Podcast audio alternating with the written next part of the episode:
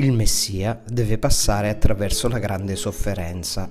Non è un Messia di gloria, di esaltazione, di trionfo, bensì di rifiuto, di umiliazione, di rigetto, di uccisione, di morte di croce.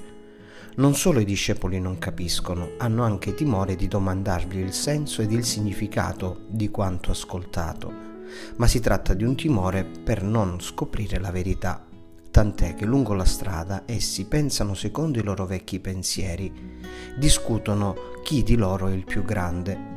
Gesù dona la suprema regola che deve imperare nel suo regno. Chi vuole essere grande si faccia piccolo, chi vuole vivere da adulto diventi bambino, chi vuole comandare serva e chi vuole essere il primo diventi l'ultimo. Il discorso di ieri è anche discorso di oggi, di sempre. Il regno di Gesù non conosce se non una legge, la legge di perdere la vita su questa terra per ritrovarla tutta ed intera nel regno dei cieli.